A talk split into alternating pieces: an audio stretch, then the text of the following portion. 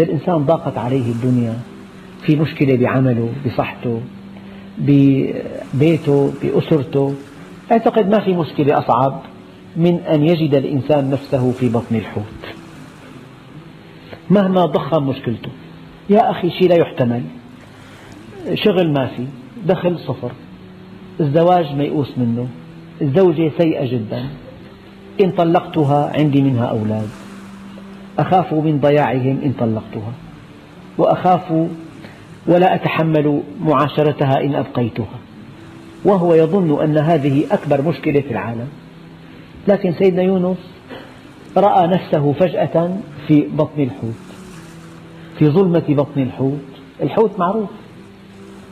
الحوت تقريبا يعني في حوالي 150 طن وزنه. الحوت الأزرق 150 طن.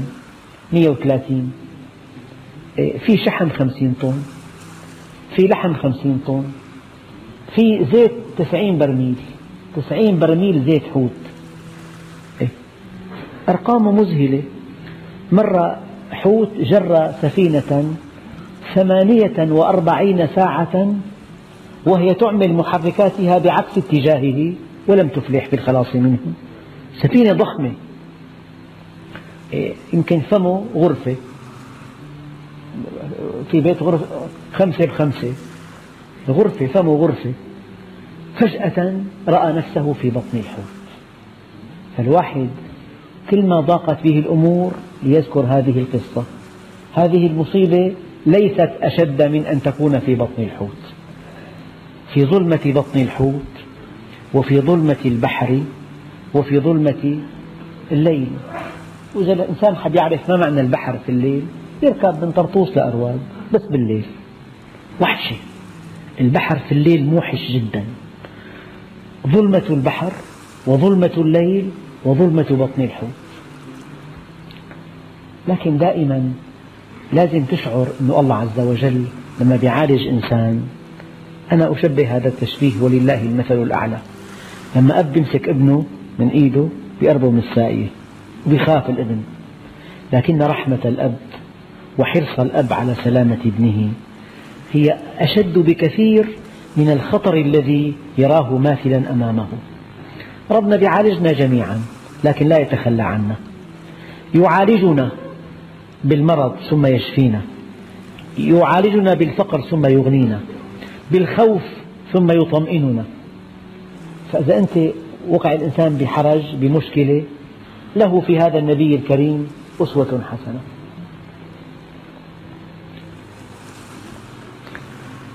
فساهم فكان من المدحضين فالتقمه الحوت وهو مليم. يعني أتى بعمل يلام عليه.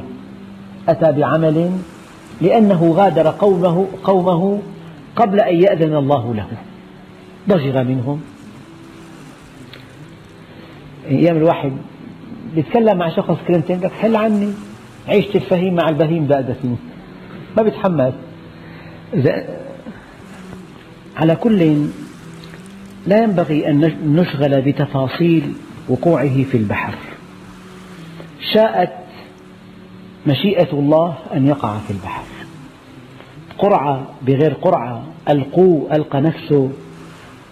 مهما شئتم هذه التفاصيل لا تعنينا. يعنينا أن الله أراد له أن يقع في البحر. وإذا شاء الله شيئا لا بد من أن يقع. كل شيء وقع أراده الله وكل شيء أراده الله وقع. طبعا الحوت إذا كان وجبته المعتدلة أربعة طن فشو بيساوي سيدنا يونس معه؟ مثل سمسمة بين أسنانك يعني. لقمة أقل من لقمة. إذا رضعته الوحدة 300 كيلو ثلاث رضعات بده باليوم أنثى الحوت ثلاث رضعات بدها طن حليب كل يوم. فلذلك الله قال فالتقمه الحوت وهو مليم يعني أتى بعمل يلام عليه. الله عز وجل وصف النبي عليه الصلاة والسلام فقال فما أنت بملوم؟ لست ملوما عندنا يا محمد ولست ملوما عند الخلق ولا عند نفسك. أي واحد منا طول حياته بلوم نفسه. ليش هيك حكيت؟ لماذا فعلت كذا؟ لما لم أعطه لما ضيقت عليه؟ لما تأخرت مثلا؟ كل حياته لوم. وربنا أثنى عن نفس اللوامة أثنى عليها. قال لا أقسم بيوم القيامة ولا أقسم بالنفس اللوامة. ولكن النبي عليه الصلاة والسلام في كل حياته ما أتى بعمل يلام عليه. سيدنا يونس طبعا الأنبياء مراتب. فالتقمه الحوت وهو مليم. بس في نقطة دقيقة جدا. يعني المؤمن لا تضره معصية. بمعنى أنه إذا خالف الأولى وعاتبه الله عاد إلى الله مباشرة. كثير التوبة كثير الأوبة. أواب تواب. وقاف عند كتاب الله. فالإنسان كل بني آدم خطاء وخير الخطائين التوابون. يعني النبي وحده معصوم. أما أمته لو أن الإنسان غلط بكلمة بتصرف بنظرة باب التوبة مفتوح. والإنسان المؤمن كثير الأوبة كثير التوبة كثير الرجوع. والله عز وجل لا يتخلى عن المؤمن. واعتبر أن الله عز وجل إذا عالجك فهذا من علو مقامك عند الله. لأنه في, في إنسان خارج الاهتمام الإلهي. وأوحي إلى نوح أنه لن يؤمن من قومك إلا من قد آمن فلا تبتئس بما كانوا يصنعون. حدثني أخ له قريبان. أصيب قريب بمرض عضال. جيء بطبيب صديق العائلة. فهذا الطبيب كلما سأله أهل المريض أنه ماذا يأكل؟ يأكل ما يشاء. طيب هل نعطيه هذا الدواء؟ أعطوه أي دواء يحبه تساهل عجيب. يبدو أن الطبيب كان يائسا من شفائه. خرج هذا المريض عن دائرة الشفاء. فلذلك كل شيء مباح لهذا المريض. هذا الأخ الكريم الطبيب نفسه. مع مريض آخر من الأسرة. أصيب بمرض في أمعائه فشاف رآه متشددا غاية التشدد. أعطاه قائمة بالممنوعات والمسموحات بمقادير محددة والأدوية بمواقيت. زارهم مرة ثانية خالفوا التعليمات قليلا أقام الدنيا ولم يقعدها الطبيب نفسه لماذا كل هذا التساهل مع الأول؟ وكل هذا التشدد مع الثاني؟ إيه، الثاني ضمن دائرة الشفاء. والعناية المشددة. فأحدنا أيها الإخوة إن رأى أن الله جل جلاله يعالجه ويتابعه ويحاسبه حسابا دقيقا ليفرح. هذا دليل أن الله عز وجل يريد أن يتوب عليه يريد أن يطهره. هذا الصحابي الذي سأل النبي أن يدعو, أن يدعو له قال اللهم ارحمه فقال الله عز وجل كيف أرحمه مما, به مما أنا به أرحمه؟ قال وعزتي وجلالي لا أقبض عبدي المؤمن وأنا أحب أن أرحمه إلا ابتليته بكل سيئة كان عملها سقما في جسده أو إقتارا في رزقه أو مصيبة في ماله أو ولده حتى أبلغ منه مثل الذر فإذا بقي عليه شيء شددت عليه سكرات الموت حتى يلقاني كيوم ولدته أمه. يا أخوان نحن إذا رأينا أن ربنا جل جلاله يتابعنا ويضيق علينا ويحاسبنا على كل نظرة وعلى كل خطرة وعلى كل آه، زلة فهذا من نعم الله علينا. معنى ذلك أننا مطلوبون وأننا ضمن العناية الإلهية. أما إذا أعطانا الدنيا ولم يعالجنا فهذه إشارة لا ترضي إطلاقا. إذا رأيت الله يتابع نعمه عليك وأنت تعصيه فاحذره. سيدنا يونس الله عز وجل نبي كريم نبي عظيم يحبه لكن ترك الأولى فجاء العلاج ثم اشتباه فالتقمه الحوت وهو مليم فلولا أنه كان من المسبحين. طبعا نادى في الظلمات أن لا إله إلا أنت سبحانك إني كنت من الظالمين. قالوا الثناء على الله دعاء. والدليل هذه الآية الثناء على الله دعاء. لا إله إلا أنت سبحانك إني كنت من الظالمين. اعترف بذنبه والمعترف بالذنب كمن لا ذنب له. والثناء على الله دعاء.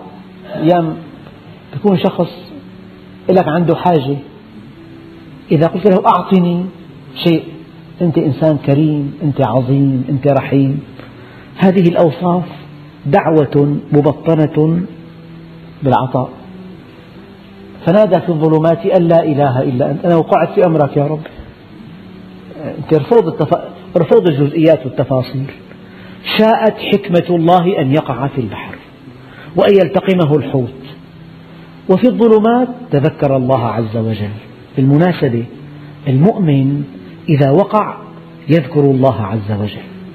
أما غير المؤمن ما بيتذكر شيء بيتذكر زيد وعبيد الهواتف تليفونات. لا تذكر إلا الله لأن الله عز وجل معك يسمعك ويستجيب لك. قال فلولا أن كان من المسبحين للبث في بطنه إلى يوم يبعثون. وانتهى. انتهى. فنبذناه بالعراء وهو سقيم. الله عز وجل استجاب له فكشف عنه الغم والحوت ألقاه في البر.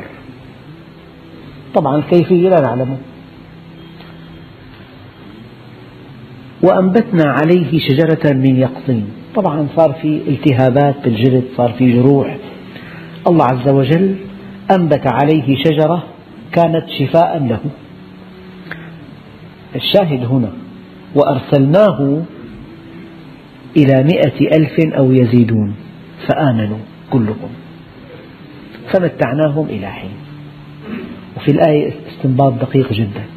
إذا الإنسان آمن واستقام واصطلح مع الله عز وجل في له بشارة بهذه الآية أنه يمتعه إلى حين إلى حين انقضاء أجله. يعني الله عز وجل بيمتحنك بيمتحنك لفترة بيعالجك لفترة وبيمتحنك لفترة ثم يعطيك لفترة. حياة الإنسان فيها أطوار ثلاثة قبل أن يؤمن معالجات فإذا آمن ابتلاءات فإذا استقر إيمانه إكرامات. في فترة معالجة. الفترة الثانية ابتلاء الثالثة إكرام. فمتعناهم إلى حين. لذلك الإنسان إذا مر بالطور الأول لينتظر الطور الثاني وإن مر بالطور الثاني لينتظر الطور الثالث. في بحياتك فترة إكرام. تستقر حياتك النفسية بسعادة بهدوء ببحبوحة براحة. هذه فترة الإكرام. في قبل الامتحان في قبل المعالجة. فإذا الإنسان استجاب إلى الله سريعا تقصر المعالجة. وإذا امتحنه مرة وثانية وثالثة وكان في كل مرة صادقا من المؤمنين رجال صدقوا ما عاهدوا الله عليه. كمان تقصر مدة الامتحان وتطول فترة الإكرام. فالله عز وجل أبق إلى الفلك المشحون يعني أبى البقاء عند قومه ضجر منهم ولم يؤمر بتركهم خالف الأولى فعالجه الله عز وجل ثم نجاه إلى البر ثم عالج جسمه ثم عاد كما كان وأرسلناه إلى مئة ألف أو يزيدون فآمنوا به جميعا واستجابوا له فمتعناهم إلى حين. يمكن أسعد إنسان هو الذي إذا دعا إلى الله استجاب الناس له وآمنوا بدعوته. فكان يعني سببا لهدايتهم وهذا من إكرام الله له. يعني أعظم عمل إنه من صنعة الأنبياء أن تكون سببا في هداية الخلق أن تكون سببا في دلالة الخلق إلى الحق جل جلاله. وفي درس قادم إن شاء الله ننتقل إلى بقية الآيات في سورة الصافات. يعني ممكن قبل أن ننهي الدرس هذه القصة قصة يونس. أول مغزى أنه كلما أن كل الناس مدعوون إلى الهدى وأن الله خلقهم جميعا ليرحمهم وليسعدهم أي أول نقطة. الثانية أن الإنسان إذا دعا إلى الله عليه أن يصبر وعليه أن يستمر وأن يثبت لأنه إذا تخلى عن دعوته أدبه الله عز وجل. النقطة الثانية. النقطة الثالثة الإنسان يمر بمرحلة معالجة ومرحلة ابتلاء ومرحلة إكرام. النقطة الرابعة أن الإنسان إذا أصابته مصيبة ليذكر مصيبة هذا النبي العظيم وقد وجد نفسه فجأة في بطن الحوت. وكيف أن الله لا يتخلى عن المؤمنين إطلاقا؟ يعني تصور المثل أب حمل ابنه من يده وقربه من الماء فبكى ثم أعاده. عملية إيقاظ عملية آه، تنبيه عملية آه، حفز. فربنا عز وجل يعالجنا جميعا. والمؤمن كما قلت لا تضره معصية لأنه إذا عصى أو خالف أو قصر يذكر رحمة الله عز وجل فيتوب إليه. الكافر معصيته ثابتة أما المؤمن كثير التوبة يتوب منها فورا. وإذا آمنت واصطلحت مع الله واستقمت على أمره يمتعك في الدنيا متاعا إلى حين. في آية أخرى تؤكد ذلك فإما يأتينكم مني هدى فمن اتبع هداي فلا خوف عليهم ولا هم يحزنون. فمن اتبع هداي فمن تبع هداي فلا خوف عليهم ولا هم يحزنون. فمن اتبع هداي فلا يضل ولا يشقى. ولكم في الأرض مستقر ومتاع إلى حين. فهذه الدنيا على قصرها إذا اصطلحت مع الله جعلها الله لك متعة وأسعدك فيها لأنك امتحنت فصبرت عولجت فاستجبت امتحنت فنجحت بقي الإكرام عولجت فاستجبت امتحنت فصبرت بقي الإكرام. لهذا قال تعالى ورفعنا لك ذكرك.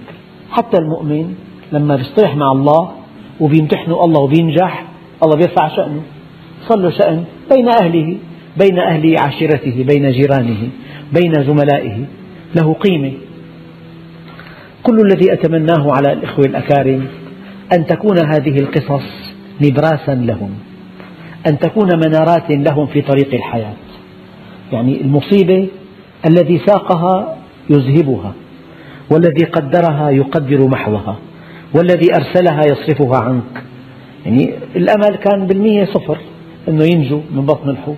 لكن نادى في الظلمات أن لا إله إلا أنت سبحانك إني كنت من الظالمين. فاستجبنا له ونجيناه من الغم. وأروع ما في القصة وكذلك ننجي المؤمنين. الكلام إلنا كلياتنا كلنا معني بهذه الآية وكذلك ننجي المؤمنين. فأنت اعتصم بالله واستعن به ولا تعصي أمره ولا تترك الأولى.